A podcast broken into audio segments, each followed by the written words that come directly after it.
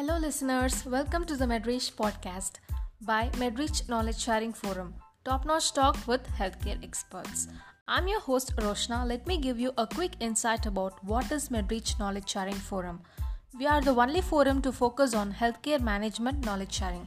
Our forum helps you to connect with healthcare industry experts.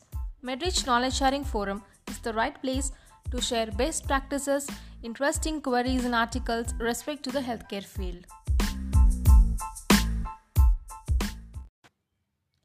To share and seek in all the fields of healthcare industry, join with us today. Visit knowledge.medreach.in.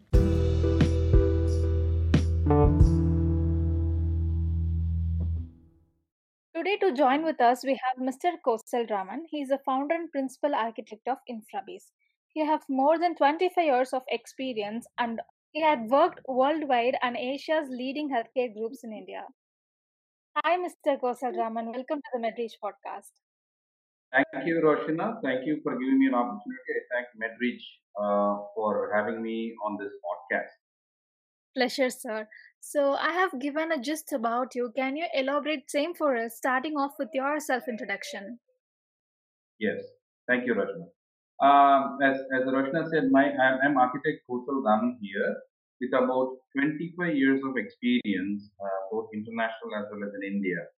Uh, I'm the principal architect and founder of Infrabase, and we are based out of Chennai. We offer services in comprehensive architectural design as well as project management. Our focus is on with more on healthcare, healthcare infrastructure, and uh, uh, I have a, a, bachelor's degree in architecture from National Institute of Technology in Trichy, as well as a master's from University of Oklahoma in USA. In addition to that, I have uh, a license to practice in India as well as a license to practice in the United States. And I'm part of the member of the American Institute of Architects as well as Council of Architecture India.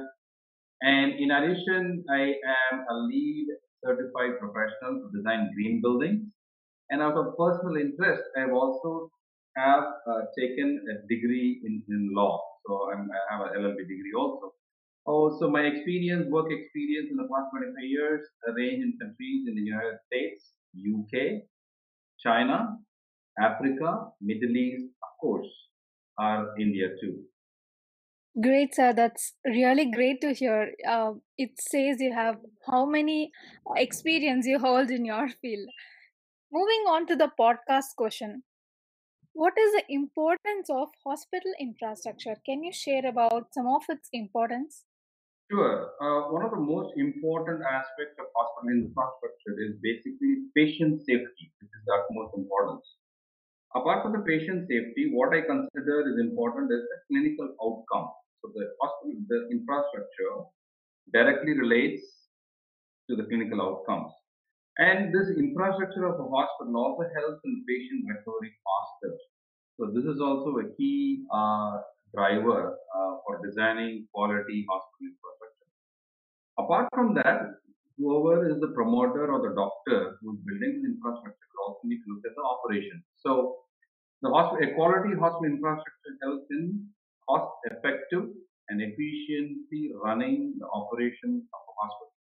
So having said that, it is very, very important that we have to give enough importance and due diligence whenever promoter or a doctor is designing a hospital infrastructure, whether it's a greenfield or a brownfield whatever it is.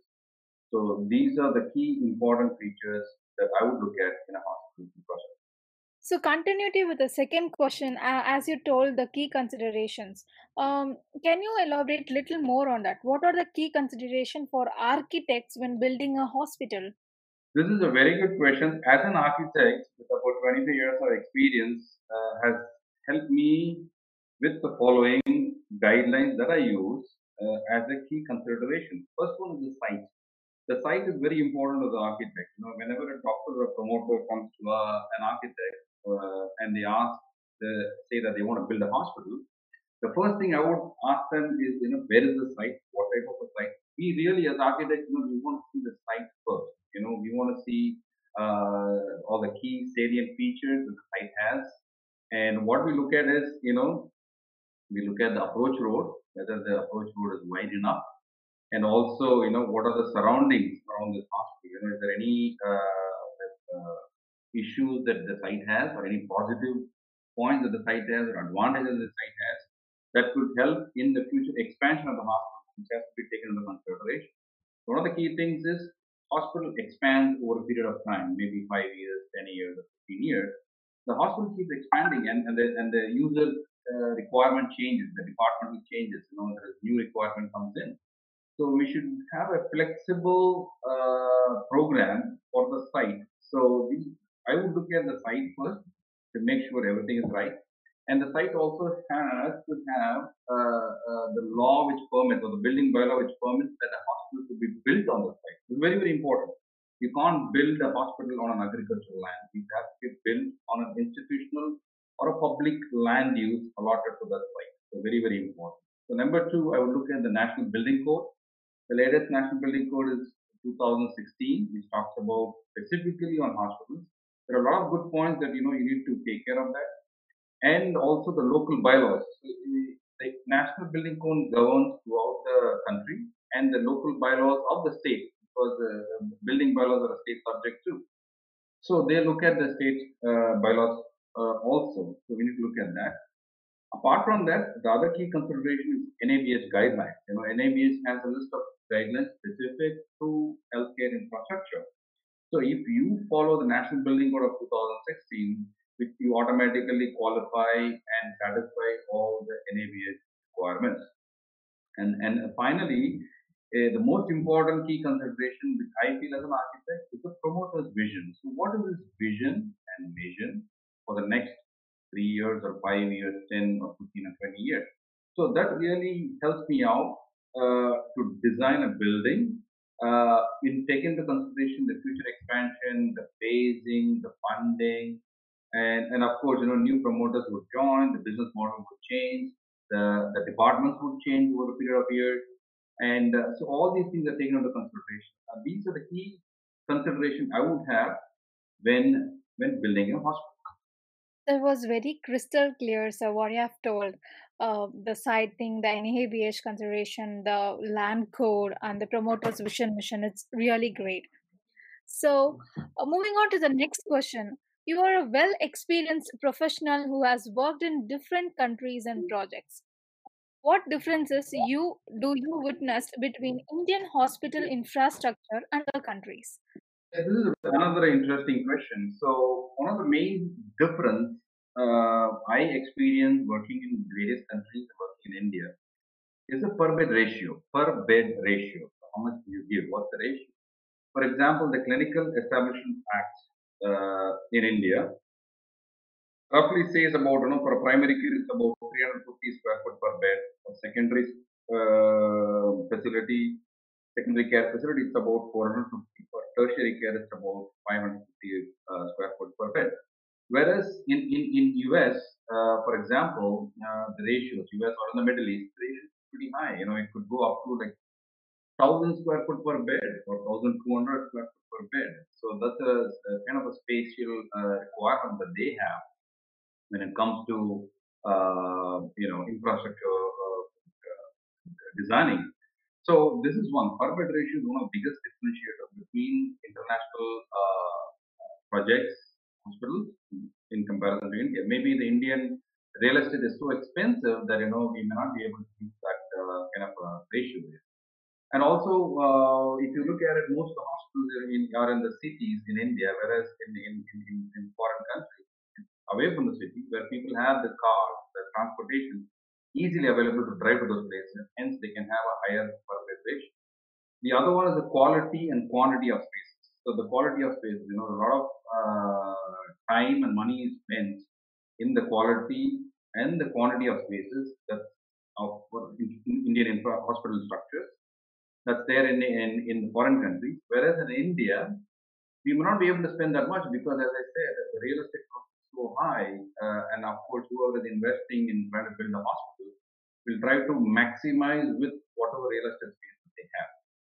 Then another reason I would I see a difference is the ownership side. Whereas internationally there are larger health systems which has uh, which pulls in a lot of money uh, for funding and then uh, build hospitals. Whereas in India, it's more many of them are doctor driven, single doctor or group practice driven uh, ownership type, where each of them are bringing their own funding to build a hospital, so which costs dearly, and they are trying to maximize whatever uh, they have with land, whether it's the size of land or the infrastructure, whatever they have. They're trying to maximize that. So hence, the room sizes, the quality, and the quantity are not on par with the international uh, infrastructure. So having said that, the other difference I see is user group review. So the user group review is internationally what they have is many of the health systems have uh, uh, a group of people within their system or within their company that they uh, give comments on the design to improve it further. Basically, they are the user group, they are the users, and they are giving their feedback. Their example is going to be, for example, it could be a facilities management team, or the nursing team, or the HR team, or the doctor's team. So, whereas in India, we have the, let's say it's, it's, it's a doctor driven, he's going to be doing the all in all. So, he's going to be the 360 degree person who's going to give the feedback on the infrastructure. So, that's going to be one challenge. So, that's one. Uh, and also the operation teams is very, very strong in international market or any big health system. We also have similar health system in India where there is a separation, separate operation team which helps assist with architects and tell them how they operate. Each system works differently. For example, Apollo as a, as, as a group works differently. Manipal Hospital Group works differently. Columbia Asia works differently. So each of them have their own operation team which give the common and that really changes the dynamics of uh, infrastructure. So the quantity and quality concept and the group reviewing has been a big difference that you say here. Yes, correct. So apart from all this, um, what is the role of technology in the hospital infrastructure? I mean, apart from the man, how the technology is ruling the infrastructure. Hmm. Yeah. So the, the, the key word right now is digital healthcare. So uh, so digital healthcare is, is, is very popular these days. And of course, with with the uh, Corona pandemic, uh, COVID pandemic, uh, the digital healthcare is, is, is, is exponentially growing in a very big way. And uh, this is going to be the major, uh, you know, critical factor that's going to help in uh, designing hospital infrastructure. Uh, it's going to be touch free, I'm sure, in most of the cases, um, as we can see. And uh, we are also uh, coming across this artificial intelligence and Internet of Things, IoT, that's what they call it IoT, medical Internet of Things, which helps in, you know, uh, improving the quality of the hospital infrastructure. For example, facial recognition, you know, for example, you're taking attendance uh, for the staff coming through. Instead of a touch, you know, you become a touch free. Same thing with the doors too. So there is a lot of things that's going touch free. For example, the door automatically opens once they recognize your face, any security door. And uh, same thing happens with the lights too. You know, if you're not there, if you're not occupied, automatically you don't have to go and use your fingers to turn on or off a switch. And this pandemic has created such that you know you can be a touch free also. So and also we have uh, technology which is existing like you know RFID technology, and also we also have integrated building management system, it's called IBMS, where the entire hospital can be managed remotely with the touch of a button or with a smartphone. So the entire operations can be taken care of. One of the key things that is coming out of this pandemic is building of automation. So this building automation concept is quite popular in the residential sector, and, and it's not popular in healthcare, but it's fast catching up. So the building automation helps uh, in the healthcare sector uh, to manage the entire operation related to specifically to the hospital infrastructure. For example, not enough manpower is available, and of course, if you're doing touch free and all those things in this pandemic era, this building automation is all the more important to focus on and implement in the hospital. So it'll, be a little bit more of a capex intensive, but looking at the, at the, at the bright side, you know, the, quality of the facility, uh, this is going to really be a, a game changer in future design of hospital projects. It's really nice and the touch-free building, as you told correctly mentioned, it's going to help a lot of people during the pandemics like this. So moving on to the next question. What are all the challenges faced during constructing brownfield hospitals? Yes, um, the existing structures integrity as well as the building code restrictions that's happening at lately. So the latest one are the most important handicap I would see in in in, in constructing a brownfield hospital. So as a promoter or doctor, you have to make sure that you know these two uh, critical points are taken care of, and also expansion. You know if there is any possible future expansion, that should also be considered. And one of the key things is the cost. So basically, the cost of uh, converting a brownfield hospital is always expensive. And that too, if you are running your existing hospital, you are trying to convert that, and that is even more challenging because it, it's a running facility. You're operating in, you're operating on the building on a daily basis, and maybe even if you're converting in the existing floors or adding new addition to it, it has to be looked at the big picture. Basically, a master plan for the entire facility once it's been built has to be considered in totality. So I would say these are the challenges. You know, once as a promoter, you're aware of it, I think you should be able to do it easily. So looks like it have a lot of challenges, and we should be very uh, keen in every aspects to construct a brownfield hospital. There's a two concept like again a greenfield hospital. These days, uh, green hospital concepts are popping up. What is the real concept behind it? Can you share with us? Yes, this is a very important point, and in my opinion, as an architect, uh, a green hospital is one of the best return on investment for the doctor and promoters.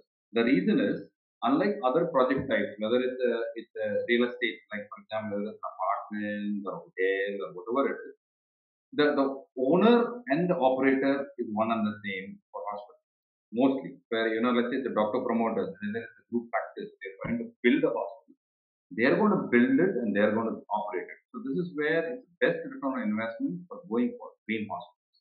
And the cost of green hospitals, going green is nothing more than 5% or 10% than the final cost. But overall, when you look at the operational cost of a hospital, is very high because um, hospitals are energy guzzlers. They they guzzle a lot or they just uh, consume a lot of energy, whether it's light, electricity, water, so it's all the more important it has to be a green facility. Of course, you know, uh, one of the best thing about green facility is daylight. So uh, low energy cost. And also, this is something called evidence-based design. Evidence-based design helps you in, uh, of course, uh, the point that we discussed earlier, where the patient recover faster, the clinical outcomes are good. So, evidence-based design suggests that you know green hospitals are always helpful both to the doctors as well as the patients. It's one of the best options in the healthcare industry So uh, it mainly focuses on the energy saving. Uh, so how effective uh, uh, is the conversion of brownfield hospitals? Uh, during the pandemic, China was fast in constructing the hospitals, but in India, non-clinical buildings are being transformed into COVID wards, like a train, like a hotels. How effective was this conversion? Uh, I think this this pandemic was uh, really a, a big hammer for us, you know, uh, in India. Uh, we have so much 1.2 billion uh, population in India. And China being a communist country, you know, they already are far ahead in terms of infrastructure uh, compared to many other countries, and particularly the Chinese cities. I'm talking about the main cities where the infrastructure is far ahead. And it's easy for them to build faster and quicker, uh, being uh, the type of government they are. And also, it's a manufacturing hub of the world. You know, they already have materials ready made uh, that they can quickly assemble. Uh, whereas in India, it, it's a challenge actually. Uh, in in comparison, for example, in the US and other countries, developed nations, they converted convention centers, stadiums, and star hotels where uh, the specifications are pretty high. For example, for convention centers, uh, they had this huge uh, COVID wards where the supply of the AC and the return of the uh, AC used air, I would say, it automatically happens because the, the, the MEP systems or the engineering systems that there in all these type of facilities are huge and they are able to convert it quickly. Whereas in India, we have the options of only hotels and schools or lodges, so where it's not effective enough to convert. So all we could do was only in India was only isolation ward with no negative pressure room, which is very very important. So if in, in OT you have positive pressure, Whereas for COVID and all this pandemic, you know, we need to have uh, COVID was need to have a negative pressure, which is very expensive, expensive, expensive profession, which is very difficult And for example, keep that in mind. If vaccine is found, all will be back to normal. But the, the, unfortunately, what happens is some of the fire act happened when some of the lodges and small hotels were converted to temporary uh, COVID wards, where these lodges and small hotels do not have quality uh, electrical systems or electrical wiring done and these are old facilities which cannot take the surge in electrical consumption. When you're going to plug a couple of other ventilators, some of the medical instruments, and to a non-medical facility such as an old lodge or a small hotel, it's not going to take up those kind of uh, electrical surge. So of course, action is bound to happen. So those are the challenges I think we face, and of course we are doing better. And and this pandemic has taught has taught lessons in healthcare infrastructure, which I am very, very positive that it's quite, it's crystal clear to me that we will be more ready with healthcare infrastructure for the next wave of any future pandemic. This is my take. Uh, everyone wishes the same, so we should not face this many challenges next time if a pandemic reaches us. So, when the hotel has been converted into an hospital in Andhra recently, it the electrical uh, smudge happened and the patients were dead. Uh, how do you see this as an infrastructure? I mean, as an architect? Yes, as an architect, what happens, what we typically do is when we design a hospital, we take the entire uh, electrical load, for example. So not only the building, for example, we take the load that's needed for the lights. How many lights? If there is 10 lights, how much electricity you need? And uh, if there is an AC, how much electricity is needed for run those AC. So we combine all those things together and come up with a total load of electrical requirement and also the surge capacity in case you know there might be some emergency and there might be some fibers or a few additional medical equipment that is plugged on to the entire electrical system. And we also account for that. So basically it's optimal, optimally designed for any exigencies also. That's the way we design. That's the right way to approach as professional architect. Unfortunately, when you're going and uh, looking for a quick fix or looking for a temporary arrangement, these safety factors are not considered in those buildings because the, the use, as I, as I as I mentioned earlier, the, the type of use that the building has been built for is different. So, for example, if it's a lodge or if it's a small hotel or whatever it is, and the quality of the electrical wiring that has been installed would be not up to the mark or up to the quality that is required for a hospital today. So, the, and of course, we have more medical equipment now, and uh, if you're going to add plug in additional medical equipment, there is going to be a surge and there is going to be a fire hazard at some point. So, that's the biggest risk in converting uh, buildings which are not fit to be converted to a temporary hospital. That's my response. That's really a nice answer. So, yeah, we are done with our podcast. And uh, one last question to you uh, Who is your inspirational person and what is your favorite books? Can you share with us? Uh, good to Great. One of the best books, I would say, is Good to Great. Uh, it's one of the very good books that everybody has to read. Particularly, I would suggest, I say this to all the doctors also, whenever they are starting a new practice or whenever they're starting a new hospital uh, with their friends or their colleagues, uh, they need to uh, read these books and get inspired. Basically, the inspiration. So uh, maybe 5% is perspiration and 95% inspiration. So they, they need to read this book. So very, very important. I really like the book. I recommend that. And, and in, in terms of inspiration, of course, our uh, uh, rocket man Abdul Kalam is one of my biggest inspirations. So very, very humble person, but uh, his dreams were big, and, and he's my inspiration. Great share. Uh, he's inspiration for all the youngsters, of course, and for all the people from India. So Thank you so much for joining the MedReach podcast today. It was really a great session, crisp and clear with all the informations and thoughts. Thank you so much. Thank you so much, Rachna. I really appreciate you uh, uh, inviting me to speak in this podcast. I, I take this opportunity to do a, say a special thanks to MedReach for doing such a wonderful program. Very, very important. And I'm sure many would benefit out of it. Thank you very much. Thank you, sir. All right. Thank you. Bye bye. Hello, listeners. If you have any doubt regarding this episode, follow the topic in our MedReach Knowledge Sharing Forum.